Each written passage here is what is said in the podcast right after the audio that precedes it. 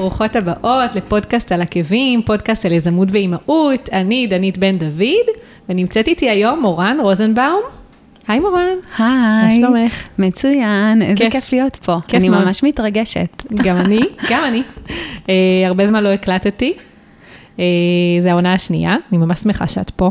גם אני, ממש כיף להיות פה, וכיף להביא את האג'נדה של היצירתיות ככה גם למאזינות של הפודקאסט על עקבים. אה, הולך להיות מעניין. בטוח. אני רק אציין שפודקאסט על עקבים בחסות AudioBrain, סדנאות להקמת פודקאסט. אם אתם רוצים להקים פודקאסט משלכם, לחזק את המותג שלכם ולהנגיש את הידע שלכם לקהל נוסף, אני מזמינה אתכם לאחת מסדנאות הפודקאסט שלי. סדנה מקיפה, בת ארבע שעות, שנותנת מידע מקיף על עולם הפודקאסטים, וסדנה טכנית בת שעתיים וחצי, המתרכזת בפן הטכני של הקמת פודקאסט. למידע נוסף, חפשו בגוגל או בפייסבוק AudioBrain בעברית, או ייכנסו לאתר פודקאסט על עקבים בכתובת podcastonheels.co.il ותמצאו קישור בעמוד הפרק עם מורן. אני אגיד כמה מילים, אה, קודם כל אני אגיד שאת נשואה ואימא לשניים, והגעת אלינו באמת לדבר אה, על יצירתיות, שזה נכון. נושא מאוד מאוד מעניין. אה, את בעצם אשת קריאייטיב וקונספט כבר 14 שנה, היום את מנהלת את סלון קריאייטיב, נכון? נכון. מקדמת יצירתיות בהורות ככלי על ידי ספר ילדים חדש שכתבת, שנקרא סבתא TED. נכון. מהמם, ראיתי את, ה... את האיורים. הווידאו והסתכלתי ככה ב Headstart, אה, ב Jumpstart. סליחה, ב Jumpstart, נכון. כן. אז בואי תספרי קצת על עצמך. אז אה, אני מורן רוזנבאום, כמו שאמרת, אה, אני אימא לשניים, כמו שאמרת, עמנואל ורפאל, אה, משוש חיי. אשתו של אלכס, ויש לי באמת את סלון קריאייטיב, שזה בעצם, זו בעצם קהילה לנשים, ויש שם גם קצת גברים, אני חייבת לציין, היא לא מוצהרת כרק נשית, אבל יש שם בעיקר נשים. Uh, זאת קהילה שבעצם מדברת על קריאייטיב, קריאייטיב לעסק, ומאפשרת לאנשים לעשות brainstorming יצירתי. אני מגיעה מעולם הפרסום, ובעולם הפרסום עובדים על קמפיינים, צוותים. שנקראים צוות creative art ו copy, לפעמים גם עם מחלקת האסטרטגיה מצטרפת, ואנחנו עושים המון פעמים brainstorming כדי ליצור רעיונות. בעצם הכלי הזה של brainstorming של brainstorming הוא מאפשר לנו לעשות חיבורים בין מוחות של אנשים, ובעצם לג'נגל רעיונות ולהגיע לתוצאות אה, שבחיים לא חשבנו עליהן, כי מה שאני מאמינה זה שקריאייטיב הוא נמצא בחיבורים. זאת אומרת, ככל שאנחנו אה, נחבר דברים, אנחנו נגיע לרעיונות חדשים. אה, וזהו, וככה אני בעצם הקמתי את הקבוצה.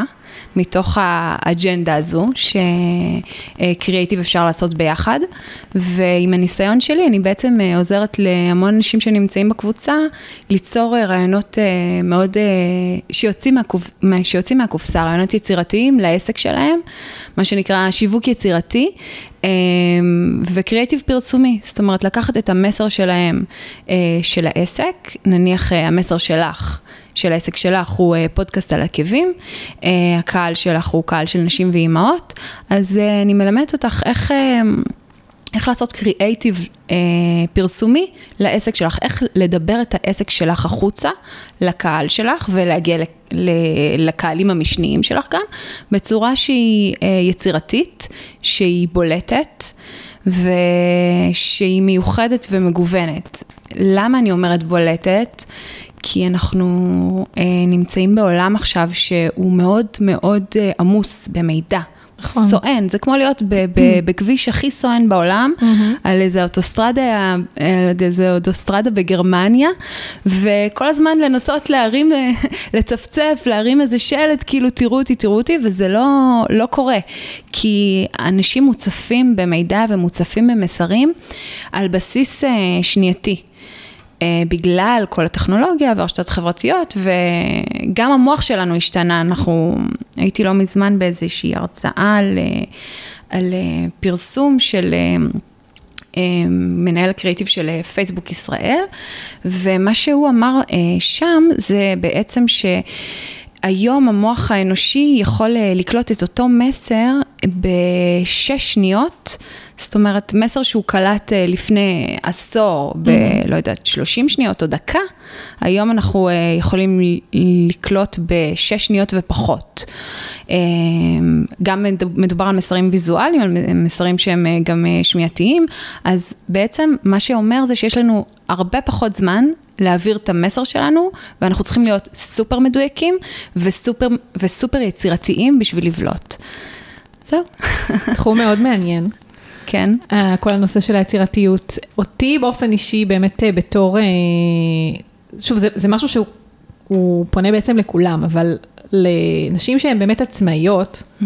נדבר באמת רגע על, על עצמאיות, mm-hmm. אני חושבת שחשש שמשותף להרבה, זה באמת העניין הזה של האם אני באמת מספיק יצירתית? זה משהו שעובר לי באופן אישי הרבה פעמים בראש, כי אני רואה המון, גם בפייסבוק וגם באינסטגרם, באמת בכל רשת חברתית, שכולם עושים פחות או יותר את אותו דבר, את אותו שטאנץ כביכול, כדי, כאילו מישהו עושה משהו אחד, והשני מעתיק אותו, ואני מרגישה שזה קופי פייסט, כולם עושים פייסט. נכון. שאלה אם אני יכולה לפתח, או א', האם היצירתיות היא משהו שהוא מולד, או משהו שניתן לפתח אותו, וגם אם ניתן, אז איך, איך באמת ניתן לעשות את זה? אז uh, אני אחלק את השאלה. Uh, בעצם אני חושבת ש...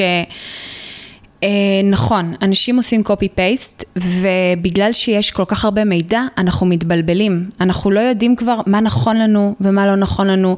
הרבה פעמים כשמתחרים שלנו יוצאים באיזה משהו, אנחנו ממהרים uh, לרוץ ולהוציא גם את אותו הדבר, למרות שזה בכלל לא נכון לנו, למותג שלנו. Mm-hmm. אני מאמינה ש... הבסיס ליצירתיות זה מסר שהוא מבודל לך. זאת אומרת, אנחנו צריכים להיות מבודלים כבר מרמת המסר. ואני שוב חוזרת לדוגמה שלך, כי קל לי לתת אותה. Mm-hmm. פודקאסט, פודקאסט על עקבים.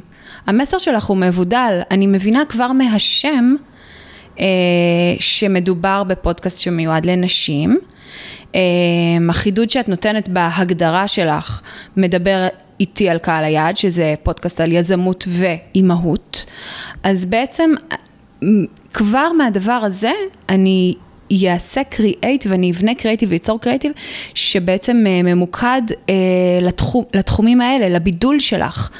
אז אני מאמינה שכשאתה חושב כמותג, ואני אומרת חושב כמותג כי אני, נחזור רגע לנשים עצמאיות שדיברת עליהן, הרבה נשים עצמאיות הן אה, פותחות אה, עסק ומתייחסות אליו כאל עסק, ולא כאל מותג. נכון. ומותג, יש לו בידול מרמת המסר, והמסר שלו הוא, מעוט... הוא מהודק, ככה כל מותג חושב, יש לו מסר מבודל, והוא פונה לקהל מבודל וממוקד, אה, הוא לא מתפזר במסרים שלו, הוא כל הזמן חוזר על אותו מסר בצורות שונות, זו חשיבה של מותג. אה, ובאמת, אחת הסיבות שבאמת אה, עזבתי את, ה, את מה שעשיתי בעולם הפרסום ויצאתי לדרך עצמאית, זה כי רציתי לתת כלים לעצמאיות ולעצמאים, אבל בעיקר לעצמאיות, אני עובדת בעיקר עם אה, נשים. לתת להם את הכלים האלה שפתוחים למותגים גדולים ולא נגישים ולא פתוחים למותגים הקטנים, ואני אומרת בכוונה מותגים, כי מבחינתי אישה שגם אם היא פותחת עכשיו אה, אה, עסק מתוך הבית שלה, היא מותג. יש לה מסר מבודל, יש משהו שרק היא טובה בו, וגם אם זאת אומרת, אני אתן לך דוגמה על עצמי, mm-hmm. גם אם תשב כאן עכשיו קופירייטרית אחרת, אני קופירייטרית במקצוע שלי, אם תשב לידי קופירייטרית אחרת, ושתינו יודעות לכתוב, ושתינו יודעות לעשות uh, סיסמאות מגניבות וקריאיטיב uh, מגניב למותגים, עדיין כל אחת יש לה את הסגנון שלה, את הבידול שלה, את זה מה שאני רוצה שאנשים שיש להם עסק יביאו החוצה. יש לכם משהו מיוחד שרק אתם טובים בו, אתם מומחים לתחום שלכם. אל תתביישו להוציא את זה החוצה ותוציאו את זה החוצה, גם אם זה לא יצירתי. תכף אני אגיע לחלק השני של השאלה. גם אם זה לא בצורה יצירתית, אתם עדיין יכולים לק... לבדל את עצמכם מהמתחרים. תתחילו בזה, זה הבסיס להכל. זאת אומרת, קודם כל למצוא את המקום, את שבו, הבידול. את הבידול הזה, שבו mm-hmm. בעצם, מה שמבדל אותי מה, מה, מאנשים אחרים, מתחרים שלי, mm-hmm. שעוסקים באותו תחום שאני עוסק, Mm-hmm, בדיוק. כשאני, אני קוראת לזה key concept, אה, זה בעצם סוג של branding. כשאני מגיעה אליי לקוחה, אני בודקת אם אני צריכה לעשות לה key concept, זאת אומרת שאני צריכה למצוא לה אה, מסר מבודל לה, ומתוך המסר אני מזקקת שם ואני מזקקת לה סיסמה. ועל בסיס הסיסמה הזו, אנחנו בונות את כל, ה, את, כל ה, את כל הפרסום שלה לעסק. כי ברגע שיש לי איזשהו מסר שהוא מבודל לי ואני אומרת אותו בצורה שהיא מבודלת לי, שזה הסיסמה שלי או השם המיוחד שלי, אז זה ברור לעולם והעולם משייך את, ה, את מה שאני אומרת, הוא משייך אליי. אוקיי? פודקאסט על עקבים, אין עוד כזה. זה ברור לי מה יוצא לי מזה, זה ברור לי מה אני הולכת לשמוע, זה ברור לי אה, אה, שזו את, כי אין עוד אחד כזה. אה, ובמקרה שלך זה גם מעניין, יש כאן איזה עניין, זה, יש משהו אפילו קצת סקסי בשם הזה, שיקי כזה, הוא, הוא קליל. כן. אה, אז, אה, אז זה, זה הקריאיטיב הראשוני, מה שנקרא, אוקיי? Okay. לעסק. למצוא מסר רק לך, למצוא שם שהוא מיוחד לך ושהוא ברור. לא עכשיו איזה משהו לא ברור, תבחרו שמות, או שאם השם הוא מיוחד ולא ברור, אז שתהיה לו סיבה, שמאחורי זה איזושהי, שתהיה סיבה לזה. אמ, וזהו, ולמצוא לזה איזושהי סיסמה מיוחדת או הגדרה, אפילו ת, תמקדו את עצמכם להגדרה, לא צריך להיות קופירייטר בשביל אה, אה, להצליח למצוא לעצמך הגדרה שמייחדת אותך, אוקיי? Mm-hmm. וזהו, ומשם לצאת בעצם uh, לקריאייטיב, מה שנקרא. ואני אלך לחלק השני של השאלה ששאלת אותי אם uh, uh, יצירתיות זה דבר מולד או נלמד. אז ככה, אני חושבת שאני uh, לא פגשתי בחיים שלי ילד שהוא לא יצירתי. Uh, אני חושבת שכולנו נולדים יצירתיים. פשוט אה, יש אה, לנו כל מיני אה, סוגים של ילדים שגדלים בכל מיני סוגים של מסגרות ובכל מיני סוגים של בתים, ויש כאלה שבעצם, את יודעת, האישיות שלהם מאפשרת להם שהיצירתיות תישאר ותפרח, ויש כאלה שזה מדכא להם את היצירתיות, כן. אבל בוא נגיד שמבוגרים מדכאים לנו את היצירתיות. לגמרי, לגמרי.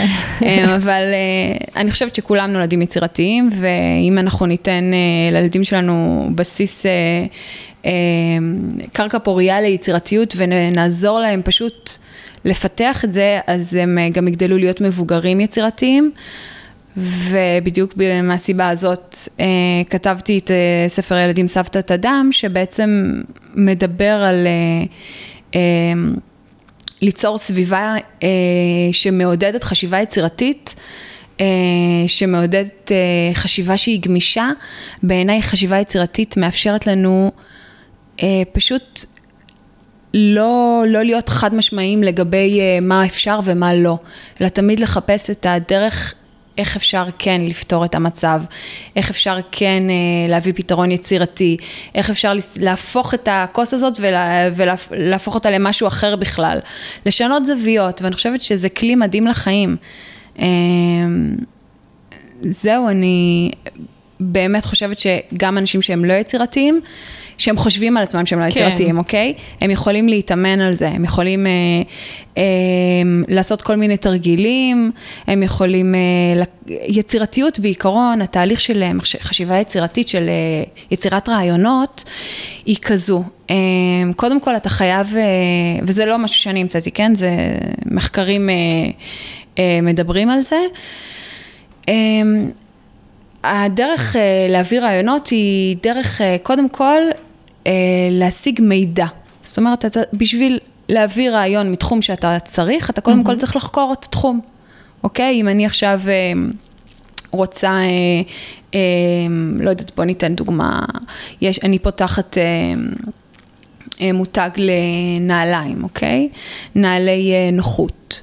ואני רוצה אה, לפרסם אותו, את נהלי הנוחות. אז אה, כמובן שיש לי ידע בתחום הזה, ואם אני רוצה, אני אמצא עוד ועוד ידע על התחום הזה ספציפית. זאת אומרת, אני אחפש מידע על התחום הזה. ברגע שיש לי את המידע הזה, אני לוקחת לעצמי את, ה... את חלקי המידע שנכונים לי, אוקיי? ואז אה, בעצם יש לי המון מידע שאני, שרלוונטי לי, נניח אני עושה נעלי נוחות עם סטייל לנשים, סבבה? אז כבר לקחתי את המידע שרלוונטי לי על אה, למה נעלי נוחות אה, חשובות, ומה הן אה, יוצרות לי אה, כשאני הולכת, היציבה שלי, אני סתם ממציאה, כן? כן. ואז אה, בעצם, אה, ברגע שאני מנפה שיטת האלמינציה, את המידע שאני לא צריכה ואני לוקחת לעצמי את המידע שאני כן צריכה, אז אני מגיעה לכל מיני אה, אה, נושאים שלא הייתי חושבת עליהם לבד. זאת אומרת, אני עושה research. זה הבסיס ליצירתיות, research. אחרי שאני עושה את הריסרצ' הזה, ויש לי את המידע שאני צריכה, אני הולכת לחשוב על דברים אחרים, אני הולכת לעשות דברים אחרים, אני הולכת לנוח, אני הולכת להשתעמם. זמן שקט, אני קוראת לזה. וואו, אז עולים הרעיונות הכי טובים. הכי תמיד, טובים. תמיד. נכון. עולים לי רעיונות כשאני עוסקת במשהו אחר בכלל, ואז אני ישר רצה לחפש את הטלפון שלי, לכתוב לי אה, איזה נוט. אני תמיד אומרת, למה אה, לא עשו כבר את הצ'יפ הזה, שבעצם מעביר את הרעיונות כבר ישר וואו. לכתובים איפשהו, ממש. בטוח זה יקרה בעוד איזה 50 כמה, שנה. כן, כמה עשרות שנים. אה, שנהיה ביונים כבר. כן. אז העניין הוא שבעצם אחרי שיש לי את הזמן שקט, מגיעים הרעיונות הטובים. זה נכון. נכון. אז זה התהליך של חשיבה יצירתית. ככל שאני אה, אתאמן עליו ואשתכלל בו, אז הרעיונות יבואו יותר ויותר. זאת אומרת, אם אני צריכה ליצור, אה, אם אני שמה לעצמי משימה לעשות, אה, סתם לדוגמה, אה, פוסטים יצירתיים, אוקיי? שזה מאוד קשה, דרך אגב, אני רואה. שהמון אה, אה, נשים אה, בפייסבוק, אני רואה כותבות שיש להן איזה מחסום כתיבה, ואין להן מושג איך להפוך, איך לכתוב באמת בצורה מעניינת, או אני למשל, קורה לי שאני יושבת, רוצה לכתוב משהו, מתחילה לכתוב, מוחקת. מתחילה לכתוב, מוחקת. ככה איזה עשר פעמים, ואז אני אומרת, טוב, אני כנראה לא במוזה, אין לי, עכשיו אני, המוזה היצירתית לא, לא נחה עליי כרגע. ואז אני עוזבת את זה. אז נכון, אבל מוזה זה משהו שצריך לעבוד בשבילו. אה, היא לא תנחת נכון. עלייך. נכון. בדיוק אני חוזרת לה- לתהליך היצירתי הזה שדיברתי עליו מקודם, צריך לעבוד בו. זאת אומרת, אם את אה, תיקחי לעצמך עשר דקות בבוקר כשאת יושבת עם הקפה, ובמקום אה, להסתכל על stories של אחרים, אוקיי? או לראות משהו באיזה אתר אה, רכילות, תשחררי את זה, אה, תעשי לעצמך research בהשראות שקשורות לנושא שלך. שאת עובדת אה, איתו. איזה רעיון. תיכנסי לפינטרסט, תעשי לך תיקייה, אה, תעשי, אה, תחקרי אה, אה, את, אה, את אה, מה מעניין את קהל היעד שלך. קחי לך עשר דקות בבוקר שיום, ש, ביום שאחריו אה, להסתכל על... אה, על מתחרים, מה המתחרים שלך עושים. זה תמיד תביני, חשוב. תביני קצת את, את העולם הזה. תני, תני למוח שלך מזון, ואז תאמיני לי, יהיה לך מלא רעיונות לפוסטים, ועוד דרך לעבוד על, אה, זאת אומרת, פוסטים הם יכולים להיות יצירתיים, ואנחנו הרבה פעמים אה, משייכים יצירתיות לספונטניות. זה נכון, צריך נכון. שיהיו רעיונות מגניבים, והם צריכים להיות אה, עכשוויים ועדכניים, בעולם הפרסום אנחנו קוראים לזה RTM, real time, time marketing. קורה משהו נורא נורא מגניב שכולם מדברים עליו. אה, אנחנו מוציאים איזה מסר שיווקי שככה מתלבש על זה.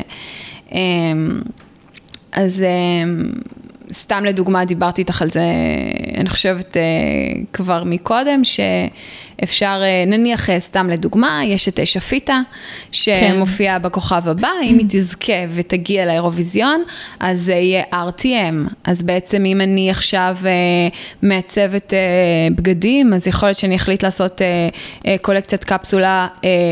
בסגנון של שפיטה, או אם אני לא יודעת מה, כל מותג אחר, אני ארצה להתלבש על האירוע הזה, ובעצם אה, להשתתף בחגיגה על הבאז. Mm-hmm. וכדאי שזה יהיה כמה שיותר מהר, וזה בעצם החלק הספונטני, אוקיי? אבל רוב הדברים היצירתיים הם לא ספונטניים, הם דורשים אה, יותר אה, תכנון. וחשיבה, ומאוד כדאי, במיוחד שאנחנו עובדים על פוסטים, ואני מדברת על זה המון בקבוצה של אה, סלון קריאייטיב, אה, לעשות את זה מתוכנן, ולעבוד עם כלים שבעצם אה, עוזרים לנו לעשות פוסטים כמה שיותר מגוונים, אבל אה, עדיין כל אחד מגיע מזווית שונה. לדוגמה, אה, אני ארצה לראות פוסטים שנותנים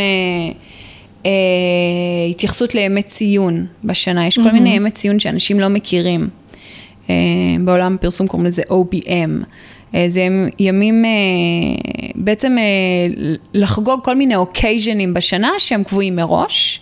זה גם חגים, זה גם יום העצמאות, זה ולנטיינס דיי, זה יום המשפחה שעוד מעט יהיה בחמישי לשני, ובעצם אנחנו מתכוננים לזה מראש, ואנחנו יכולים ליצור אה, אה, פעילות מגניבה, או, או איזושהי מודעה עם אה, מסר מעניין שקשורה למותג שלנו, ובעצם אה, אה, נותנת לנו עוד אה, מקום לקריאטיביות.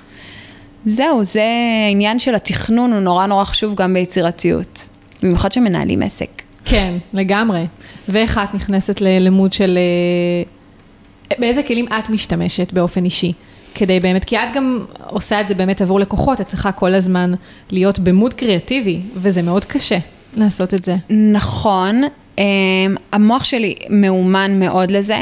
אני, בעולם הפרסום, אה, העבודה היא סופר אינטנסיבית. באמת, אה, מי שעובר, זה כמו מחנה אימונים הכי קשוח בעולם. אה, אז אני באמת מאוד מאומנת לזה. אבל אה, גם לי לפעמים אין מוד, ואני יכולה אה, להיתקע, אז תמיד אני אומרת, צריך לעבור את מבחן הלילה. מבחן הלילה, okay. אוקיי. זה בעצם המבחן הכי קובע, כי לפעמים יש רעיונות שנשמעים לך לא טוב, או שנגיד יש לך כל מיני רעיונות, אבל הכל נשמע לך ממש לא טוב. כן. זאת אומרת, אוקיי, בוא נשים את זה בצד. לא נחשוב על זה יותר, נישן, נקום בבוקר, זה יסתדר, וזה תמיד קורה. האמת שכן, הרבה פעמים. זה תמיד קורה, זה מבחן הלילה. נכון. אז זה גם, שוב, זמן שקט, צריך לתת לרעיונות זמן, כן. זמן אה, לנבוט. האמת שכן, לגמרי. זהו, אז אה, כן. אה, מעולה. אה, מה עוד רציתי לשאול בהקשר של יצירתיות? ברח לי. הייתה לי שאלה, האמת. סקור. את יודעת מה, אני אשאל, יש לי שאלה שמעניינת אותי באופן אישי, כי בדיוק כרגע אני באמת אה, ככה תוהה עם עצמי איך, איך, אה, איך ככה, איזה מהלכים לעשות. יש באמת את כל הרשתות החברתיות, יש את האינסטגרם ויש את הפייסבוק. נכון. ויש אה, את הפינטרסט, שאולי פחות האמת רלוונטי נראה לי לבעלי, תלוי, בתחומים ספציפיים אני חושבת, פחות מבינה סוף, בפינטרסט. כן. אמ, איך את באמת מבדלת את עצמך אה, או מעבירה מסר שהוא בגדול תחת מטריה אחת, זאת אומרת, תחת mm-hmm. מסר אחד כוללני, אבל את יודעת גם לפנות לקהל שנמצא באינסטגרם עם מסר שמתאים לקהל שנמצא שם, ולפנות נניח למי אה, שנמצא בפייסבוק עם מסר שמתאים לקהל בפייסבוק, כאילו איך את יודעת לעשות את ההפרדה הזו ולא נניח לפרסם את אותם תכנים בכל מקום, שזה גם די אה, לא כל כך יצירתי. Mm-hmm. ולעניין, לשמור על, ה, על העניין הזה? קודם כל, אה, אני אענה לך. המסר שלנו הוא בעצם, אה, המסר, המטר, המטריה הזו שאת מדברת עליה, זה המסר שאנחנו מעבירים לקהל. אוקיי. Okay. עכשיו, אני מתייחסת למדיות של הפייסבוק ושל האינסטגרם כמדיות שהן פחות או יותר הן די דומות, הן משלימות אחת את השנייה, אוקיי? המדיה של האינסטגרם היא מדיה שהיא יותר ויזואלית, למרות שככל שעובר הזמן אנחנו רואים שם יותר ויותר תוכן כתוב. אה, נכון. אנשים כמו מיסמאס, אה, ובכלל עם, ה, עם האינסטגרם סטורי, אה, יש המון אה, תוכן שהוא background כזה, אנחנו רואים את כל המאחורי הקלעים, אז יש יותר מקום לטעויות, אני אומרת במרכאות, אוקיי? יש שם, זה לא צריך להיות, זה היה בהתחלה נורא פוטוגני והכל אה, מושלם ופיין mm-hmm. כזה, ועם הזמן אנחנו רואים אה, יותר אה, rough, זה נהיה יותר rough. ה story או אה, בכללי לא, אינסטגרם? בכללי אינסטגרם. אוקיי. אה, אבל תראי, זה עניין של מה שאת רוצה לשדר, זאת אומרת, אם אני... אה, מותג שמתעסק בעיצוב, אוקיי? אני מעצבת פנים. סביר שהאינסטגרם שלי אה, יהיה נורא fine, אוקיי? עכשיו, אם אני... אה, ואני יכולה גם להחליט שהמסר שלי כמעצבת פנים זה לדבר על חומרים. אני מעצבת פנים שמתמקדת בחומרים, ואז האינסטגרם שלי ידבר קונספטואלית רק על חומרים. זאת אומרת שאני כל הזמן אראה חומרים, אני בכלל לא אראה מוצר מוגמר, אני אראה רק קלוזאפים על חומרים, אבל בגלל okay. אוקיי. שזה אה, אה, מדיה שהיא מאוד ויזואלית, אז אני תמיד אנסה להעביר את הרעיון, את הקונספט, ואני כל הזמן חוזרת כל הזמן לקונספט, שימי לב, כי קונספט זה הדבר הכי חשוב לעסק. בלי mm-hmm. קונספט אי אפשר לעבוד. את, כי, כי, כי יהיה לך, את לא תצליחי להיות ממוקדת, וברגע שאת לא ממוקדת, אז המסר, אנשים, אין להם זמן להבין מסרים. אה, לוקח להם זמן להבין את המסר שלך, ואז את מזגזגת למסר אחר, בלבלת אותי. את כן. מבינה? ולוקח זמן. אנשים צריכים לראות מסר עשר פעמים לפחות עד שהם מטמיעים אותו. עשר פעמים חשיפה זה ים. כן, זה הרבה. זה המון. אז, אה, לחשוב, אז אל תחשבו שאתם חופרים, אתם לא חופרים. וואו, אני להפך. לגמרי מרגישה ככה לפעמים. לא, ממש לא. א', אה, אחוזי החשיפה של אה, פייסבוק ואינסטגרם הם אה, מאוד קטנים. נכון. ולכן אנחנו לא באמת חופרים לאף אחד. להפך, ככל שתהיי נוכחת, אנשים יותר יפנימו את המסר שלך, אבל את צריכה לעשות את זה בצורה נעימה וחכמה. אני חוזרת לדוגמה של מיסמס, כי הוא גאון בעיניי מבחינת, הוא גאון תוכן. מי זה מיסמס? מיסמס זה לא. עידו גרינברג. אוקיי. אמ, והוא אמ, אדם מאוד מאוד קריאטיבי, שבעצם אה, הוא יצר את כל הליין של החולצות האלה שכתוב עליהן מוגזמת, כן. אני בטוחה שנחשפת כן, לזה. כן, כן. מכירה אה, גם באינסטגרם, רואים את זה המון. נכון, והוא משחרר המון המון תוכן, והתוכן שלו הוא בכלל לא אמ, אה, תוכן שהוא אמ, עשוי מדי, להפך, הוא נורא נורא אה, טבעי, ונורא אותנטי. אותנטי ואמיתי, בדיוק. והוא מאוד מש- מדבר את אותו, את אותו מסר שהוא סביב ה... ה המסר שלו זה משפט אחד ביום, יש לו ליין של חולצות, mm-hmm. שזה מה שהוא, הליין הזה נורא נורא תפס, והוא כל הזמן אה, אה, יוצר תוכן סביב הדבר הזה. אז הוא, יש לו כל מיני דרכים להעביר את התוכן הזה, אבל זה התוכן שהוא מעביר. ובעצם אנחנו לא משתעממים מזה בגלל שהזוויות הן שונות. תחשבי שאת אה, מסתכלת על, אה, ציירי לעצמך בראש אה, אה, שמש. אוקיי? שימי במרכז השמש אה, פודקאסט על עקבים ותעשי לו כל מיני זוויות. שימי spotlight כל פעם ממקום אחר. אוקיי. אז פעם ה spotlight תהיה אה, מזה שתחליטי נגיד אה, לצלם... אה, אנחנו מדברים על האינסטגרם, זה הקונספט שלך, פודקאסט על עקבים. אז את יכולה להחליט שבאינסטגרם שלך יש כל פעם אה, אה, נעלי עקב, כאילו, אה, בכל מיני סיטואציות וכל מיני אופנים, ובכלל, שזה אה, מעניין אותך להסתכל על נעלי עקב של נשים, כי את יכולה ללמוד הרבה על אישה דרך נעלי העקב שלה, אוקיי? זה, יש בזה משהו אה, יותר עמוק מצילומי נעלי עקב סתם. ואז בסוף גם תקבלי שת"פ עם, אה, עם אה, לובוט- לבוטון. סתם, אני וואלה, צוחקת. הבאתי פה אחלה רעיון, אני חייבת לציין. אבל זה, זה העניין של ויזואליזציה. כן. אני לא יוצאת מהקונספט שלך. אוקיי? כן. רעיונית, אני לא יוצאת מהקונספט שלך, פשוט אני מתרגמת אותו לשפה של האינסטגרם. אז יש לך פינה של אה, נעלי עקב של כל מיני נשים, ואת מספרת את הסיפור של, של נעלי העקב שלהן, ויש לך אה, אה, פינה של שהיא השראה, שהיא אישה יזמית, אימא, שכל פעם את מביאה אה, אישה אחרת ואת שמה אותה כהשראה, אה, וכל פעם את, את מביאה אה, זווית אחרת בעצם להסתכל על פודקאסט על עקבים, mm-hmm. אוקיי? מבחינת אה, האינסטגרם. עכשיו בפייסבוק, אני חושבת שחלק מהתכנים שאת מעלה לפ... לאינסטגרם, את יכולה לעלות גם בכיף לפייסבוק. הקהל אה, רק יקבל יותר חשיפה. אנחנו כל הזמן מזגזגים בין הרשתות האלה, ואנחנו כבר לא באמת זוכרים איפה ראינו את זה, להפך, זה רק מחזק לי את המסר שלך. אה, אני לא מאמינה בהפרדה שהיא מוחלטת. Mm-hmm. אני מתייחסת לזה ככה, אוקיי? נניח אה, כשאני אה, מפרסמת מותג גדול, אה, ועבדתי עם מותגים גדולים במשרדי הפרסום, אז כשמותג כמו ניסן, טוב, אני לא אגיד שמות, אבל מותגים גדולים, מותגים גדולים, כשהם באים לעשות קמפיין, הם קונים מדיה. אז הם אה, מוציאים קמפיין, ויש בו מסר אחד, והם מפרסמים אותו על שלט חוצות באיילון, ומפרסמים אותו בתחנת רדיו אה, כ... אה, אה, במדיה בצורת שמע, והם, mm-hmm. והם מפרסמים אותו אה, בטלוויזיה בסרטון, ובאינטרנט במעברון, וכולי וכולי, אבל המסר הוא אותו מסר, זה נגזרות של אותה פרסומת. יכול להיות שהם ישנו את הקריאייטיב, בצורה מסוימת, זאת אומרת, התשדיר רדיו לא יגיד בדיוק את מה שה... את אותו תסריט שהסרט טלוויזיה אומר, אבל המסר יהיה אותו מסר, אוקיי? חד משמעית, הם לא יזגזגו מהמסר, ולכן אני מתייחסת גם לאינסטגרם וגם לפייסבוק כמדיה פרסומית, אוקיי? אוקיי. לצורך העניין. אמ, וצריך להתייחס לזה ככה, כל הזמן לפמפם את המסר, ופשוט לעשות את זה בהתאמות ומזוויות שונות. זה אוקיי. הרעיון. הבנתי. אוקיי, האמת אהבתי מאוד את העניין עם השמש, שאמרת בעצם, הכוונה היא פשוט לשים את, ה, את המותג שלי, Mm-hmm. ולעשות סוג של brainstorming באיזשהו מקום. Mm-hmm. זאת אומרת, של כל מיני בעצם זוויות שונות שאני רוצה להציג את העסק שלי Mm-hmm. דרכן. נכון מאוד. אוקיי. תחשבי שיש לך מין כזה כמו אה, מגדלור, וכל פעם הוא מאיר ממקום אחר כן. על, ה- על הפודקאסט על עקבים. פעם אחת זה דרך סיפור הנעליים של, סיפור העקבים של נשים, פעם אחת זה מתוך אה, סיפורי השראה של נשים שבאמת, הן לא חייבות להיות בחיים אפילו, אבל את יודעת, את יכולה גם לבוא... אה, לדבר על, אה, על אופנה, לבוא ל... ו, זאת אומרת, לשים את הזווית הזאת דרך עיניים של מעצבי אופנה.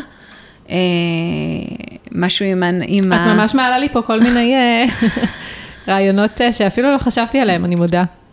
זה endless. כן. כן. רעיונות זה דבר שהוא endless, אוקיי? כל עוד יש לך מסר שהוא נורא נורא ברור, הוא בעצם העוגן שלך. את יכולה כל הזמן לשחק עם זה. זה לא נגמר. אוקיי, מעניין. ועוד שאלה ככה, באמת בהקשר של נשים, המון, אה, המון נשים באמת עובדות היום מהבית, ואני לפעמים באמת מרגישה, אה, שוב, אנחנו המון שעות בבית, יש פגישות בחוץ, הרבה שיוצאות החוצה לפגישות, ויש את המעגלי נטוורקינג למיניהם, אבל באמת המון המון שעות, זה גם עבודה לבד, בבית, מול המחשב, וזה לפעמים יוצר הרגשה שבאמת זה קצת מדכא גם את היצירתיות, את גם פחות נחשפת לדברים. אה, כשאת לא מדברת עם אנשים, אז את גם לא נחשפת לרעיונות, הנה, כמו שעכשיו דיברנו, ופתאום העלית בפניי עוד נכון. אופציות שאפילו לא חשבתי עליהן. איך באמת אפשר להתגבר על המכשול הזה, ובאמת לעזור לנו, לעצמנו, גם כשאנחנו בבית, המון שעות, כן להיות יותר אה, ב mind יצירתי. אני חושבת שגם גם, גם הזכרת מקודם, אבל זה... אז תראי, קודם כל, אה, אחת לחודש, אני באמת, בדיוק מהסיבה הזו, אחת לחודש אני עושה מפגש בסלון קריאיטיב, שנשים יכולות לבוא ולשבת ולפתור רעיונות, אה, לצורך העניין, לפוסטים שלהם. אוקיי? אנחנו עושות ממש גאנט של רעיונות מאוד מאוד מאוד אה, מגוונים, והן סוגרות את זה רעיונית ולפעמים גם תוכנית, זאת אומרת, אם הן יושבות וכותבות את כל מה שאנחנו אומרות שם, אז הן יוצאות עם, עם תוכן מפה ועד להודעה חדשה ל, לכל החודש הבא. הרעיון הוא בעצם לשבת ביחד ולעשות brainstorming. ולהביא עוד רעיונות שבאמת לבד בבית את לא באמת יכולה לעשות את זה, ולעשות את זה בפעם אחת, זאת אומרת בכמה שעות ולסיים עם זה. אז אה, זו דרך אחת לעשות את זה. זאת אומרת, אה, כן דרך- לעשות את זה עם עוד אנשים, את מתכוונת, כן. לא לעשות את זה לבד, ואז כל אחת חולקת רעיונות אחת עם השנייה. נכון. לגבי העסק, נכון, אה, נכון. אחת של השנייה. נכון מאוד. אוקיי. לעשות בעצם brainstorming על דברים מאוד מאוד עוזר. אה, דרך נוספת לעשות את זה, זה פשוט, אה, אה, את יודעת, כשאנחנו...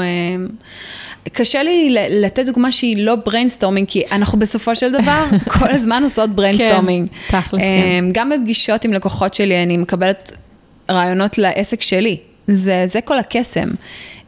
גם ב, ב, בתוך הקבוצה עצמה, אנחנו יורות רעיונות וכל אחת לוקחת את זה לכיוון שלה, בגלל זה גם אה, בהתחלה אנשים חששו אה, אה, לחשוף רעיונות, אבל נכון. אי אפשר להעתיק ברגע שאתה, יש לך מסר. מה זה משנה אם אני אקח, אה, אה, מישהי החליטה לעשות אה, אה, קמפיין שהוא בדמות, אה, לא יודעת מה, סתם אני זורקת, אה, תחרות אה, לעסק שלה, אז על איזה, לא יודעת מה, על איזה קונספט של אה, יום המשפחה, בואי נגיד, אה, בואי אה, תגידו לי, בואו תספרו לי מה המשפחה שלכם עושה ליום המשפחה, סתם הכי רע, כן? ואני אתן לכם איזשהו משהו בתמורה. אז אם אני אעשה את זה בתור פודקאסט על עקבים, אז אני אעשה את זה מהזווית הנשית האימהית, ואני אפנה לאימהות, אני, זה לא יהיה אותו רעיון, mm-hmm. אוקיי? ובגלל זה אני תמיד אומרת, כשיוצאים עם מסר, זה כבר הבידול, זה כבר האיכות, זה כבר הקריאייטיב, אוקיי? עכשיו כל דבר שתעשי, גם לא כל דבר מתאים לך. אז הכוונה שלי, כבר נסחפתי, אבל הכוונה שלי שבדיוק מהמקום הזה, אה, באמת פתחתי את הקבוצה, שאנשים יוכלו להחליף רעיונות ולזרוק רעיונות ולעזור אחד לשנייה. זה מדהים בעיניי שאפשר כל הזמן אה, לשדרג רעיונות רק בזריקת מילה כן. בפייסבוק, זה מטורף. נכון. אוקיי. אמ, זה, זה כוחו של brainstorming, באמת, באמת, באמת, שרעיונות נמצאים בחיבורים. פשוט כשמחברים דברים, נולדים רעיונות חדשים. האמת שכן, לגמרי. סבתא צדם עושה את זה. כן, אז אז בואי באמת נדבר על כל הנושא של יצירתיות. אה, גם הייתי רוצה לדעת גם איך, אה, איך באמת מפתחים יצירתיות אצל ילד, אבל לפני כן הייתי רוצה לדעת איך אני יכולה בעזרת כלים יותר יצירתיים, אה, גם להתגבר על המכשולים האלה של הקושי, גם דיברנו על זה בטלפון, לפעמים הקושי באמת להתנהל מול הילד, בין אם זה בטנטרום, שפתאום הוא, את לא מבינה, זאת אומרת, יש להם טנטרומים שהם באמת אה, על כלום. כאילו, נכון. אני פתחתי את קופסת העוגיות ולא הוא פתח, אז פתאום נכון. טנטרום שעה שלמה, וזה על הדברים הקטנים. ויש גם את הדברים היותר מהותיים, שזה להיכנס להתקלח, ללכת לישון, או, או כל מיני... אה, נכון. על כל דבר יש טנטרום. קודם כל, אני חייבת להגיד שאני לא מדריכת הורים, אבל uh, אני בן אדם שמאמין שיצירתיות הוא דרך חיים, ואני מאמינה שאני כשאני אה, מקשיבה לילד שלי ואני אה, מאפשרת לו להסתכל על הדברים בצורה אחרת קצת, אז אני קצת זזה מהבעיה, ואני הופכת את הבעיה לאתגר או למשחק אפילו, אוקיי? אני חושבת, אני אתן דוגמה על הטנטרומים, אוקיי? אה, כשנניח כשרוצים ללכת להתקלח, זה קורה לנו הרבה. ואנחנו רוצים לקלח את הילדים ולסיים את הערב, יש את הפקק הזה של הערב, אנחנו רוצים כבר לסיים עם זה, אמ, ויש לנו לוז, ארוחת ערב, אה, מקלחת, למה הוא לא עומד בלוז הילד? למה הוא לא... כבר שעה וחצי, למה זה לא קרה? אמ, מה, הוא לא יודע שיש לוז? הרי כל ערב יש לוז, כן. הוא לא יודע, הוא שכח. אמ, אז זהו, אז העניין הוא כזה, שכשאנחנו רוצים להיכנס למקלחת, תמיד יש את העניין הזה שהם לא רוצים. אז אפשר באמת להגיד להם עוד שתי דקות, עוד שתי דקות, לעמוד עליהם כמו, את יודעת, כמו השעון הדובר. או לשים להם טיימר. או לשים להם טיימר, אני ניסיתי לעשות את זה דרך אגב. זה אחלה שיטה. לא תמיד עובד. זה אחלה שיטה. זה לפעמים, אני, אני יכולה להגיד לך שאני עשיתי קורס עם המאמנת, ובאם המאמנת יש את השיטה עם השעון חול, וזה דווקא מאוד מאוד ויזואלי. אוקיי. וזה סופר עובד. Yeah, זה רעיון טוב. זה רעיון טוב מאוד להפוך את השעון חול, והם רואים כמה זמן עובר, גם זה מרתק אותם כזה. אז זה כן עובד עם חול. השעון, אבל זה נכון שהרבה פעמים... אני מוצאת את עצמי שאני צריכה לתת להם איזשהו פתרון אחר. ואז אני מתחילה להמציא, אני אומרת להם, אוקיי, אולי היום נלך אה, כמו חיות לאמבטיה, אוקיי? איזה חיות אתם רוצים אה, שנהיה היום? אריה? ג'ירפה? פיל, איך הולך פיל? ואז אנחנו מתחילים לפתח שיחה על חיות, ויכול להיות שניקח את החיות האלה מפלסטיק שיש לכל כן. בית, ונעשה, אה, נשטוף את החיות, כי כבר אנחנו בנושא של חיות, ואז נהיה לנו איזשהו עניין סביב הדבר הזה של החיות, ואנחנו אה, פותרים את בעיית, את האישו הזה, שהיה מקודם על להיכנס או לא להיכנס, להיכנס, אנחנו לא נתקעים בו, אנחנו יוצאים מהקופסה. כמו שאנחנו יוצאים מהקופסה בכל כך הרבה דברים אחרים בחיים, נכון. למה שלא נצא מהקופסה גם עם הילדים שלנו? למה שלא נאפשר להם?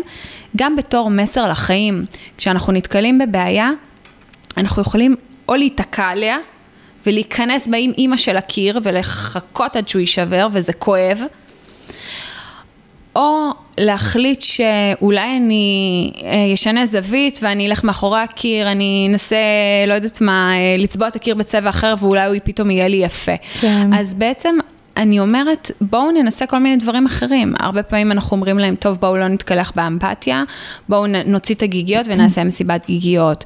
או בואו נעשה, בואו נשחק אה, כאילו... עכשיו אה, האמבטיה היא בעצם ים, ונביא דגים. וואי, מגניב. ונהיה בת הים הקטנה, אז נקשור כזה איזשהו משהו על הרגליים, וחיתול טטרה כזה, וניכנס כמו בת הים הקטנה. המון דברים שאפשר לעשות. אפשר להביא צבעים לאמבטיה, אפשר להחליט אה, לשים אה, אה, איזשהו צבע בתוך האמבטיה ולצבוע את המים, אפשר מסיבת קצף, להיות סנטה קלאוס, אפשר המון דברים לעשות. אז באמת זה לא חייב להיות עונש, ללכת להתקלח, וזה לא, אנחנו יכולים גם להכין אותה, אנחנו יודעים נגיד שזה הולך להיות משבר בערב, אנחנו כבר יודעים את זה מראש, אז אנחנו יכולים לדבר איתם על זה כבר בדרך הביתה.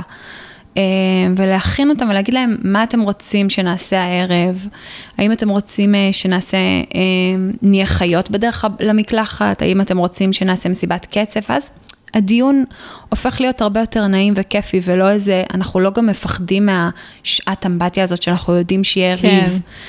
לגמרי. סתם זה גם דרך- נותן להם את השליטה, בג- בגיל הזה הם מאוד רוצים, הם מגלים כאילו את העצמאות נכון. שלהם, ואת נותנת להם כאילו לבחור מה אתם רוצים להיות. כאילו, תמיד לתת לבחור. כן, כן, ממש ככה. אמ, אז זה לגבי אמבטיה, גם באוכל אפשר לעשות את זה. וואו, יש- נכון, יצירתיות באוכל, זה באמת... אה, בואי, תני כמה רעיונות, אני Mm. מאוד אוהבת אה, אז, את התחום. אה, אז קודם כל אפשר, אפשר להכין ביחד את ארוחת הערב. שוב, אני בוגרת אימא מאמנת, אז אני מאמינה בלהכין סלט. הבת שלי כאילו מכינה המון סלטים, עם סכינים חדות. היא וואלה? בת- היא עוד לא בת שש, וואו. כן. אה, אבל היא עושה את זה כבר הרבה זמן, והיא יודעת, אז... בארוחת ערב אפשר להכין ביחד, אפשר להחליט שעושים פיקניק. הרבה פעמים אנחנו עושים פיקניק, למה צריך לאכול כל הזמן על השולחן? אפשר לפרוס שמיכה, וואי, איזה רעיון לעשות מקסים. פיקניק, אה, זה הם מגניב. מתים על זה. הבן שלי בכלל לא אוהב לאכול על השולחן דרך אגב, הוא כאילו אוהב לקחת את האוכל לספה, או לעמוד כאן ליד המזנון ופשוט אה, לשים את הצלחת ולאכול. בסדר פיקניק גמור. זה ממש מגניב. זה אחלה וזה גם זמן משפחה, כאילו גם הילדים לומדים ש... לא, אתה, אתה יכול לשנות, אתה יכול לחשוב אחרת על דברים, אתה יכול להיות יצירתי וזה כיף. המשפחה מתגייסת לזה, יש לנו, אנחנו מרוויחים מזה. זה המסר שאני רוצה לתת להם.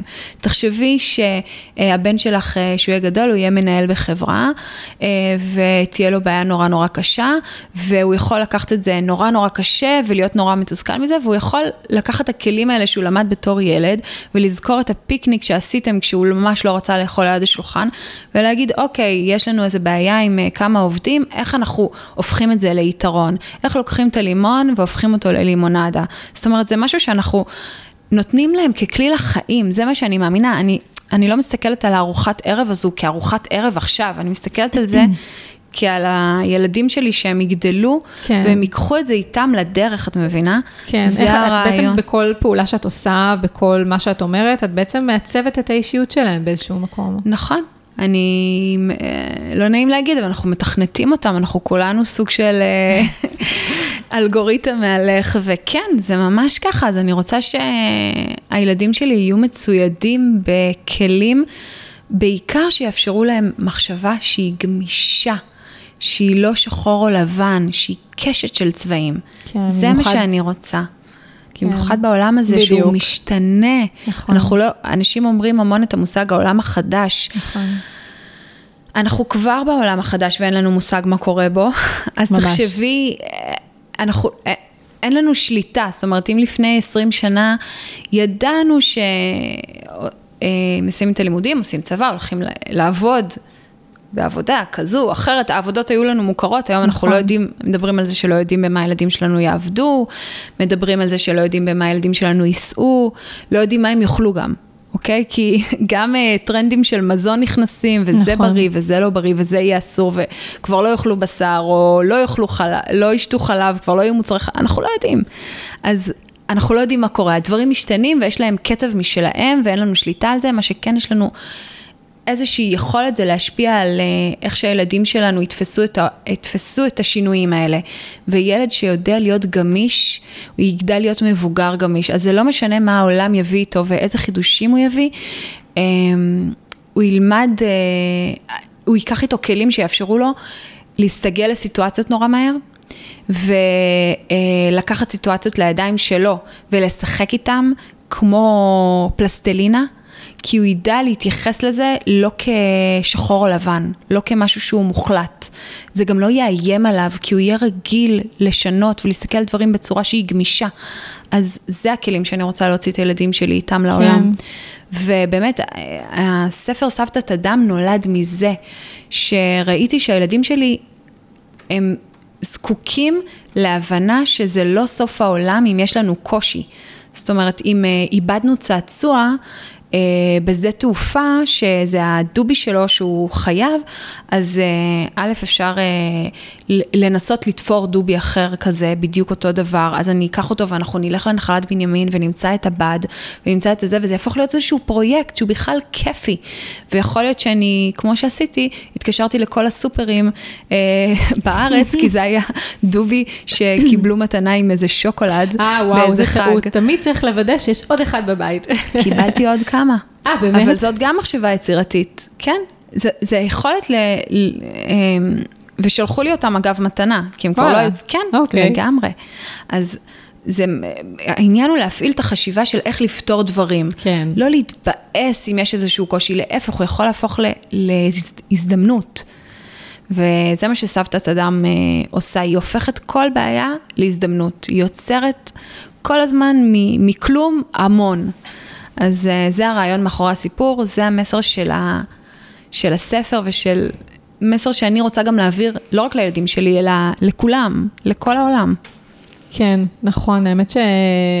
באמת שאלה שמעסיקה גם אותי באופן, אותי ואת בעלי מן הסתם באופן אישי, ואני מאמינה שהרבה הורים, זה באמת איך, איך אה, אה, לסגל את הילדים שלנו כבר מהיום, באמת כאילו לעולם החדש, לעולם הזה, איך לתת להם את הכלים הנכונים להתמודד עם עולם שהולך ונהיה יותר קשה לחיות בו.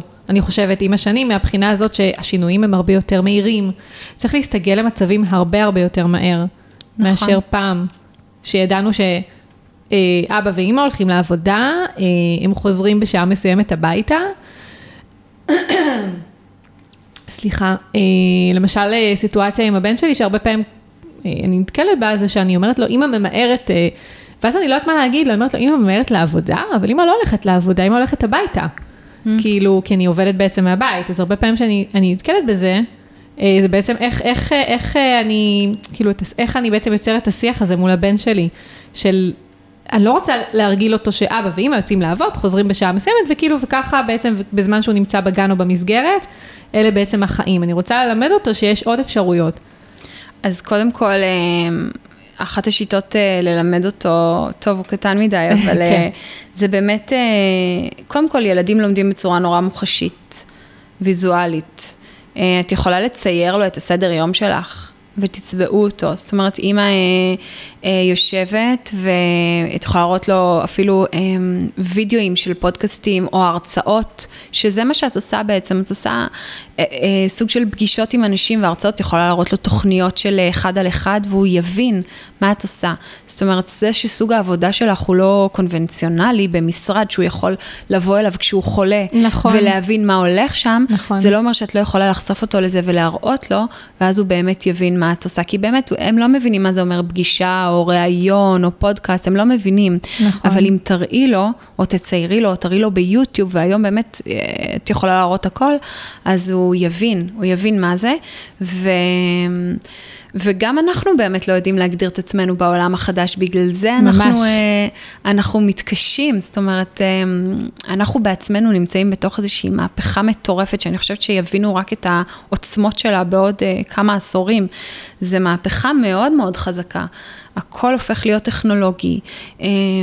אנחנו עוד שנייה, המוח שלנו מתפנה לסוג חשיבה אחרת, זאת אומרת, המוח עבר שינויים מטורפים. אנחנו לא יודעים בכלל איך המוח של הילדים שלנו יחשוב, כי באמת הם בכלל יקבלו אה, אה, מענה טכנולוגי בכל מיני צורות, כמו אפילו, את יודעת, בינה מלאכותית תהיה להם, אני לא יודעת מה, אולי לנכדים שלנו כבר, אבל... כן. אבל העניין הוא שבאמת אנחנו לא יודעים, ואיך אנחנו יכולים להכין אותם לזה, בזה שאנחנו ניתן להם כלים. אה, להיות מוכנים ללמוד, להיות מוכנים לשינויים, אה, להיות סקרנים. כן, אם נעודד מילת להם- מפתח. כן, אם נעודד להם את הסקרנות, הסקרנות שלהם נורא חשיב, חשובה ליצירתיות. אה, זה מה שאני חושבת שאנחנו צריכים לתת להם, בשביל שהם יצליחו להתמודד עם העולם החדש הזה, שאלוהים יודע מה יהיה בו. כן. באמת, אי אפשר לדעת. נכון. אבל אה, אם אנחנו ניתן להם את, את הכלים האלה, הם יצליחו, הם, יצל, הם יצלחו אותו. הם אה, יסתדרו. כן. נכון, אחלה. אז אולי אה, יש, ככה שאלתי אה, באמת בקבוצה של הפודקאסט, אה, ככה הצגתי אותך והעלו ככה כמה שאלות ממאזינות שהייתי רוצה ככה לשאול אותך. איזה חמודות המאזינות שלך, וואו. איזה כיף. שאלות מעניינות האמת. כן. אז אני אתחיל עם אריאלה, שמאוד רוצה לצאת לעצמאות, אבל היא מחשיבה את עצמה אדם לא כל כך יצירתי. האם יש לי סיכוי להצליח ואיך אני יכולה להגדיל את הסיכויים? וואו, זאת שאלה, קודם כל, היי אריאלה, זאת שאלה מאוד כללית. אמ, את רוצה לצאת לעצמאות, אז קודם כל, את צריכה לבנות לעצמך איזושהי תוכנית. אה, איך לצאת לעצמאות, מה הפעולות שאת הולכת לעשות, מה המטרה, זאת אומרת, במה את טובה, מה את הולכת לעשות, מה המקצוע שלך. אה, או במה את רוצה לעבוד, זה גם אפשרות אה, להגיע לכל מיני יעדים. אבל תעשי לעצמך איזושהי תוכנית מסגרת, אוקיי? לפני הכל. וברגע שתדעי מה את עושה, אז קודם כל את יכולה לדבר איתי או לבוא לקבוצה. נורא קשה לי לענות על שאלה כל כך כן. כללית, כי היא נורא כללית. איך תוכלי למצוא דרכים להיות יצירתית? פשוט... נראה לי שאמרנו כמה דברים, האמת. לדבר עם כמה שיותר אנשים. הייתי מדברת, אם את הולכת לעבוד בתחום מסוים, אז מדברת עם כמה שיותר אנשים מהתחום הזה. עושה ממש פגישות. נפגשת איתם, כותבת את הרעיונות שלהם, בודקת מהניסיון שלהם מה אני יכולה ללמוד. אה, ואחר כך בונה איזושהי תוכנית, אה, גם תוכנית עבודה, וגם אחרי זה תוכנית שיווקית לדבר הזה. איך לשווק כן, את עצמך. נראה לי שאמרנו הרבה, גם ה brainstorming שזה... נכון. וגם הקבוצות, ותמיד להיות אה, בסביבה של אנשים ולהפרות אחד את השני. נכון. נראה לי שזה, שזה אחלה של רעיונות. של גם להסתכל על איתם. מתחרים, תמיד, לא משנה באיזה תחום, אנחנו, יש לנו איזה מתחרה שאנחנו מסתכלים, מסתכלים עליו ואומרים, וואו, הוא עושה משהו טוב, גם אם זה לא מתחרה ש, אה, שיושב בדיוק על הכובע שלי, אבל אני נורא אוהבת את הכריזמה שלו, ואת אה, יכולת הדיבור שלו, ואת איך שהוא מגיש דברים, ואת סדר הפעולות שלו, וכל הגישה שלו נכונה לי, אז אני יכולה לעקוב אחריו ולקחת ממנו את הדברים שטובים לי. אה, אז זו גם דרך, זאת אומרת, mm-hmm, איזושהי השראה. נכון, השראה, לגמרי השראה. יפה, תודה. אה, אז שני לוי שואלת, אשמח לדעת אילו כלים יצירתיים יכולים לעזור לי להתמודד יותר טוב במצבי לחץ מול הילדים שלי, אז אני חושבת שענינו על זה. גם דיברנו נכון. על העניין של נכון. המקלחת ולדמיין ולהציע נכון. כל מיני פתרונות יצירתיים. נכון, וקודם כל, לנשום ולהבין שאת מדברת עם ילד שהוא קטן, ובשבילו הבעיה נראית סופר סופר מהותית עכשיו. והיא נראית באמת כאילו עכשיו פתחו בור והוא עומד להיבלע בו, אז להכיל את זה רגע ולהגיד, אה, אה, אפרת אה, לקט תמיד אומרת לרדת לגובה העיניים, זה כלי מדהים, לרדת קודם כל לגובה העיניים.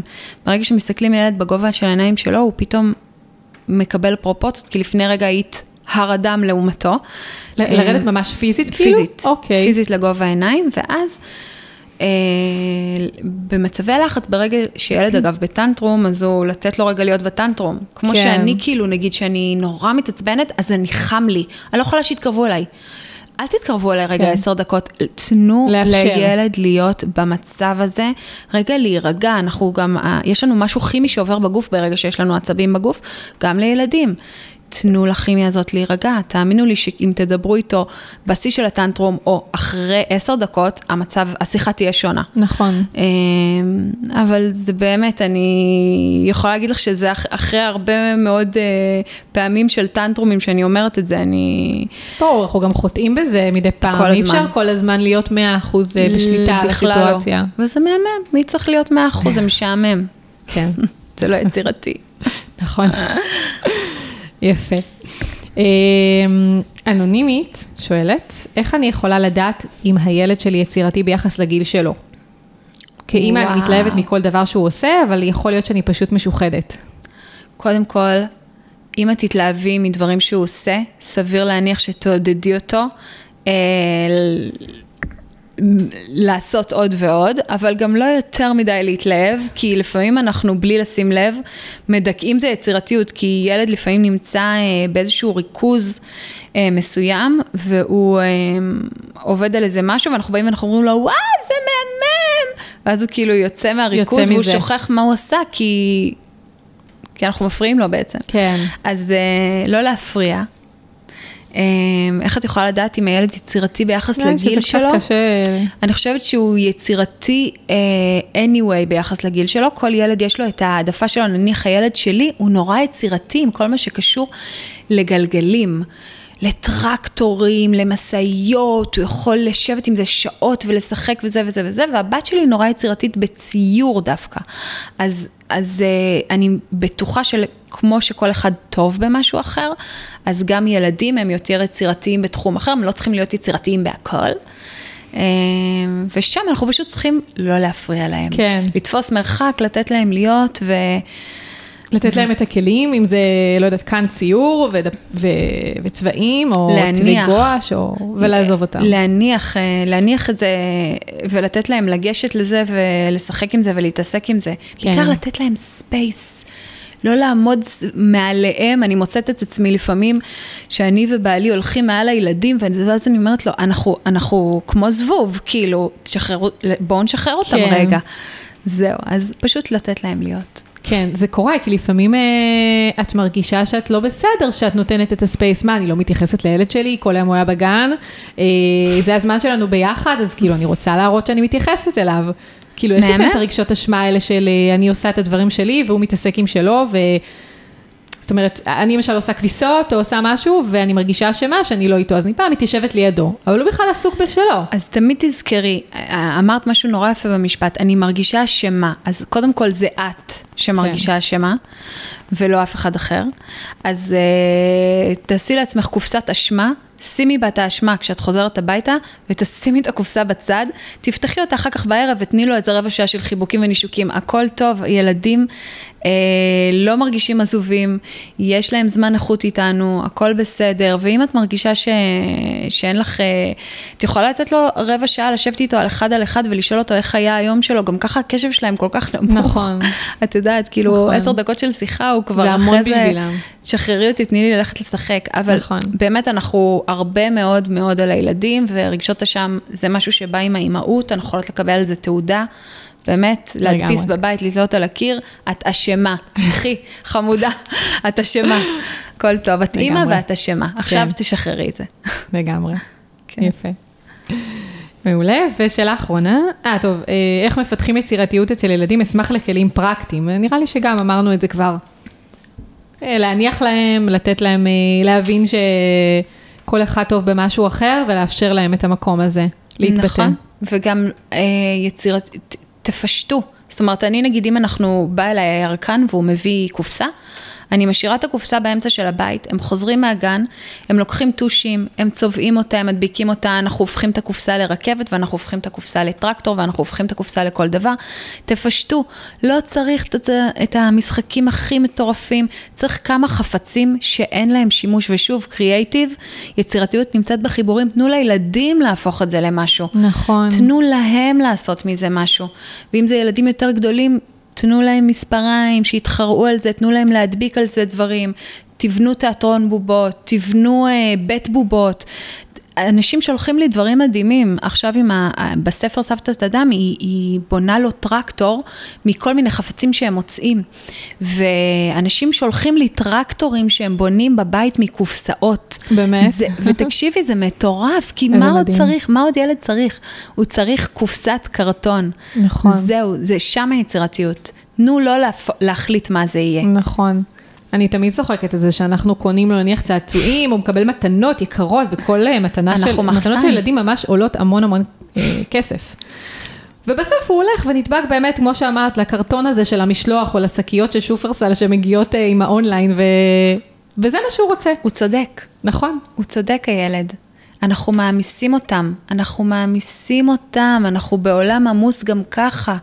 הוא, הוא עמוס בגן, הוא חוזר הביתה, הוא עמוס בבית. נכון. הפרעת קשב, תשחררו, תשחררו, תנו, יצירתיות היא, היא קורית כשיש שקט, כשילד משתעמם, אז הוא הופך להיות יצירתי, אז נופלים לו הרעיונות. כשהוא מדבר לעצמו, אל תפריעו, תנו לו להיות. זה הכלים, באמת לא, ארגז הכלים הוא הדברים הכי פשוטים שיש. הוא עלה שנופל ברחוב, הוא מקל שאנחנו מוצאים אה, אה, ליד, אה, ליד אה, המדרכה, הוא, הוא כל דבר ש, שיש ברחוב, אבן שהופכת לגיר, כל דבר כזה פותח עולם שלם של יצירתיות. אנחנו פשוט צריכים לתת לילדים שלנו לשחק, נכון. ליהנות, גם בבית. אה, מרית וסיר זה עולם, תאמיני לי. נכון. האמת שאני חושבת שבזכות הילדים שלנו, אנחנו גם יכולים לאפשר לעצמנו לחזור להיות קצת יותר יצירתיים. כי ככל ממש. שאנחנו מתבגרים, אז יש לנו מחסומים. והמחסומים האלה מונעים מאיתנו להיות יצירתיים ולהעז ולעשות יותר דברים, לצאת מהקופסה. נכון. זה... אני חושבת שאנחנו אה, עובדים בלא להשתעמם. נכון. ואנחנו מדכאים ככה את היצירתיות שלנו. אנחנו אוכלים מול הטלוויזיה, שלא יהיה לנו משעמם. ואם לא מול הטלוויזיה, אז ליד הטלפון. שלא יהיה לנו משעמם באוכל, כן? חס וחלילה. כן. או שאנחנו, אה, תוך כדי שאנחנו עושים אה, פעולה אפילו מדיטטיבית כמו כביסה, אנחנו מדברים עם מישהו בטלפון, שלא יהיה לנו משעמם. כל הזמן למלא את הזמן. אז אה, איפה אנחנו רואים את זה הכי טוב? כשאנחנו טסים לחופש, ואנחנו באים על 300 קמ"ש מכל העיסוקים שלנו, ואנחנו חושבים, לאן נלך? מה נעשה? מה צריך לעשות? מה הלו"ז? מה הלו"ז? נכון. לוז. אין לוז. לפעמים צריך שלא יהיה לוז, אנחנו צריכים להרפות. לא סתם, אגב, יש את כל התחום הזה שמתפתח של המיינדפולנס, ואנשים הופכים להיות, אה, דיברנו על זה גם בטלפון, אני חושבת, על, על תנועות ההאטה האלה. נכון. אנשים רוצים לחזור אחורה, לקחת רגע אוויר, לנשום. באמת, זה חסר, אנחנו כל הזמן בתנועה, כל הזמן עסוקים, ואם אנחנו לא עסוקים, אנחנו ממלאים את, ה, את המוח שלנו במידע או באיזשהו, כמו זונדה של, של אה, מידע שיזרום לתוכו בשביל שחס וחלילה לא יהיה לו רגע דל. נכון. לא, המוח שלנו יהיה הכי יצירתי בעולם, אם יהיה לו רגעים דלים. זה העניין. יפה, אני חושבת שזה משפט מעולה לסיום האמת. אה, אני, אני, קודם כל תודה, היה לי ממש כיף ומרתק, אני לוקחת לא מעט כלים ולא מעט רעיונות גם ליישום uh, בפודקאסט שלי. כיף. Uh, גם באמת את העניין הזה של, קודם כל באמת יותר להשתעמם, כמו שאמרת, יותר רגעים כאלה של uh, לאפשר uh, את השעמום הזה כדי להביא את הרעיונות היצירתיים ולא לדחוק בהם. Mm-hmm. כי אין מה לעשות, לפעמים זה לוקח את הזמן שלו, ולפעמים דווקא ברגעים האלה כביכול המשעממים, אה, הרעיונות הטובים עולים. לתת לדברים לשקוע, לישון עליהם לילה, ואז אה, התמונה מתבהרת. brainstorming. שזה משהו שאני עושה, אבל לא עושה עם עצמי בעיקר, אמ-המ. אה, או עם בעלי, שהוא שותף בעסק שלי, שלנו. ואז אמ, בעצם זה כמו, כשאת עושה את זה כל הזמן עם אותו בן אדם או רק עם עצמך, אז זה בעצם, זה כמו, לפ... כמו שאנשים אומרים לי, אבל למה אני לא מצליחה להרחיב את הקהל? כי את כל הזמן מדברת נכון. על אותם דברים ועם אותם אנשים, נכון. אז את נכון. לא מרחיבה את הקהל. ברגע שאנחנו משנים את הזווית ומדברים אפילו עם עוד בן אדם אחד, ואז עם עוד בן אדם אחד, עולם, נכון. עולם שלם של כלים. לגמרי. זה כלי מדהים. לגמרי. אז אלה הכלים העיקריים, יש עוד המון דברים שדיברנו עליהם. נכון. תרצי להוסיף משהו ככה לקראת סיום, גם דיברת גם אה, במהלך הפרק על הספר, אז בואי קצת תספרי עליו. כן, אה, בשמחה, הספר אה, קוראים לו סבתת אדם, וזה ספר על יצירתיות. אה, זו סבתא שמאמינה שיצירתיות היא דרך חיים והיא כלי מדהים שבו היא, בעזרת הכלי הזה היא מלמדת את הנכד שלה יותם שהכל אפשרי. ושכל בעיה שהוא נתקל בה הוא יכול להפוך בעצם להזדמנות. אה, בספר נאבד ליותם הטרקטור, ואחד הדברים שהיא אומרת לו, שזה נפלא. אז הוא אומר לה, למה זה נפלא? אז היא אומרת, מסבירה לו שזה מדהים שנאבד לו הטרקטור, כי זאת בעצם הזדמנות ליצור טרקטור חדש, והם יוצאים לאיזשהו מסע ביחד, שהם אוספים בו דברים בדרך הביתה מהגן, ומכל הדברים שהם אוספים בדרך, הם בונים טרקטור הכי מדהים בעולם, והספר הזה הוא גם מראה לנו שלא צריך תמיד לקנות מתנות, ושחוויות הן, המתנות, הן המתנות האמיתיות. וחשוב נורא גם שנזכור את זה, כי אנחנו כל הזמן רוצים לפצות ולקנות ולקנות, ולפעמים לבנות משהו ביחד. זאת המתנה שהילד יזכור לכל החיים. זה יהיה זיכרון הילדות המאושר, המאושרת שלו. הוא נכון. יהפוך את זה ל... לאידיליה שלו לחיים, ו, וזה משהו קטן שעשינו ביחד, אז לזכור את זה, וגם העניין הזה שהיא נותנת, היא מאפשרת לו לחשוב יצירתי ולהסתכל על אה, קושי כעל הזדמנות בכלל, זה משהו שהוא מדהים בעיניי. הייתי רוצה שכל ילד יסתכל על זה ככה. ו... וגם הספר הזה הוא קצת ירוק, אה, אני חושבת, כי בעצם אה, סבתא אדם מאמינה שמכל דבר אפשר ליצור עולם מופלא של, נכון, של דברים. מחזור. מחזור. של... אז הוא קצת ירוק, והאמת לא שמתי את זה בפרונט, אבל אה, אה, אמרו לי כבר שהוא ירוק, אז זה נחמד. לגמרי, את יכולה, כן. זהו, ואפשר אפשר לקנות אותו עכשיו בג'אם סטארט, אה, קוראים לו סבתא אדם, ואנחנו בקמפיין מימון המון, מי שרוצה מוזמן, אני אשמח, יש שם גם מתנות מדהימות. אני אשים קישור, אני לא יודעת מתי אה, זה יהיה רלוונטי, יש איזה 30 יום, באתר. אבל כן. אוקיי, אז יכול להיות. יכול להיות. זה, האמת, אה, אנחנו לקראת סיום, זאת אומרת, כבר אנחנו מסיימות, אבל זה ממש מתחבר לי, אה, מה שאמרת לגבי העניין של החוויות, ו... שזה בעצם הדבר שהכי חשוב, mm-hmm. כי אנחנו לקראת פורים עכשיו, ומכל נכון. התחפושות שאי פעם אה, התחפשתי אליהן, mm-hmm. המתנה, המתנה, התחפושת שאני הכי הכי זוכרת, זה התחפושת שהכנתי עם אימא שלי, סוכריה על מקל. וואו. כאילו, שבוע לפני פורים בערך, כאילו ישבנו והלכנו לקנות את החומרים. והכנו את התחפושת ביחד. וואו, וזה כאילו התחפושת שאני הכי זוכרת. איזה כיף. באמת. איזה כיף.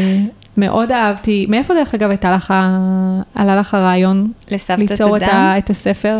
אמ, אימא שלי היא אדם מאוד מאוד יצירתי, והיא תמיד הכינה לנו דברים, והיא תמיד העבירה לנו את המסר שגם אם אין כסף בכיס, אמ, אפשר ליצור הכל בעזרת הדמיון, וגם עם אה, ממש, עם ממש מעט דברים אפשר ליצור עולמות שלמים, והיא גם הייתה תופרת לנו תחפושות, ותופרת לנו בגדים, ויוצרת לנו צעצועים, ואוספת דברים ומרכיבה מחדש, אז היא בעצם הבסיס לדמות, אני חושבת שהיא העניקה לי המון כלים ליצירתיות, וזה אחד ה... המסרים שאני רוצה להעביר הלאה, בעצם אה, ש...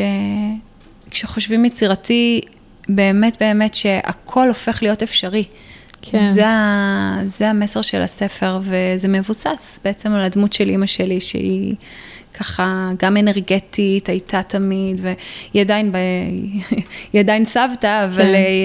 אה, היום היא פחות אה, סבתת אדם, אלא יותר אה, סבתא אילנה, אבל היא הייתה, היא הייתה אימת אדם כזו, אפשר לומר בעצם כן. באיזשהו מקום. כן. מקסים, ממש, מאוד אהבתי את, ה, את הקונספט של הספר, זה ישר משך אותי, כל העניין הזה של... תודה, כי יצירתיות עם ילדים ואיך לפתח, זה משהו שמאוד מעסיק, אה, לא רק אותי, הרבה הורים, ומאוד התחברתי, אני אשים קישור בכל מקרה. כיף, תודה רבה. אה, ועוד מעט פורים, אז אה, תנצלו את הזמן להכין אה, תחפושות. עם הילדים שלכם, נכון, במקום לקנות. אנחנו, אנחנו הכנו אה, לפני שנה, הבן שלי רצה להתחפש לטרקטור, כי הוא נורא אוהב טרקטורים. אז פשוט הלכתי לפינטרסט, הוצאתי תמונה מפינטרסט של אה, טרקטור מקרטון, ובנינו את הטרקטור הזה ביחד, וזה מגניב. יצא מדהים. זה לא יצא הכי יפה בעולם, כמו שזה יצא, עם כל כך הרבה משמעות. נכון, זה הכי חשוב. מדהים. זה הכי הכי חשוב. אז תבנו תחפושות, זה כיף. והנה, ועובדה שבסוף מה, ש, מה שזוכרים זה החוויה של לבנות ביחד. ממש. כי ללכת לקנות זה הכי קל. ממש, וזה גם הופך להיות איזשהו פרויקט, זה, לקח לנו איזה חודש לבנות את זה. וואו, זה נשמע מסובך. לא, לא בגלל שזה לקח חודש, אלא כי פעם, כי צובעים יום אחד, ואז לוקח לזה איזה יומיים להתייבש, כי זה 아, קרטון, הבנתי. וזה הרבה נכון, צבע. נכון, זה תהליך. כן, זה, זה תהליך, וזה גם מלמד אותם סבלנות, יש לזה כל כך הרבה ערכים טובים. נכון. מלמד אותם לחשוב על אה, איך, איך בונים פרויקט בעצם, שכשאנחנו אה, רואים משהו מוכן, נכון. היה, היה לו תהליך מאחורה. נכון. מלמד אותם איפוק, סבלנות, שליטה, אה, המון דברים טובים, באמת. וואו, זה מקסים ממש. תעשו דברים ביחד, חוויות הן פי מיליון יותר טובות priceless. ממתנות. כן, זה priceless, נכון. בדיוק. היה לי ממש כיף. גם לי, ממש תודה. תודה רבה, תודה שהגעת. תודה רבה, ותמשיכו ליהנות מהפודקאסטים, כיף פה. אה, כיף ממש, אני אפרד גם מהמאזינות שלנו. אני אגיד לכם תודה שהייתן איתנו בעוד פרק של פודקאסט על עקבים. אה, אתן מוזמנות אה, לקבל עדכונים, להירשם לרשימת הדיוור באתר של הפודקאסט, וכל פעם שיצא פרק חדש, אז אני אשלח לכם עדכון. וזהו, ותודה שהייתן איתנו. ביי. ביי.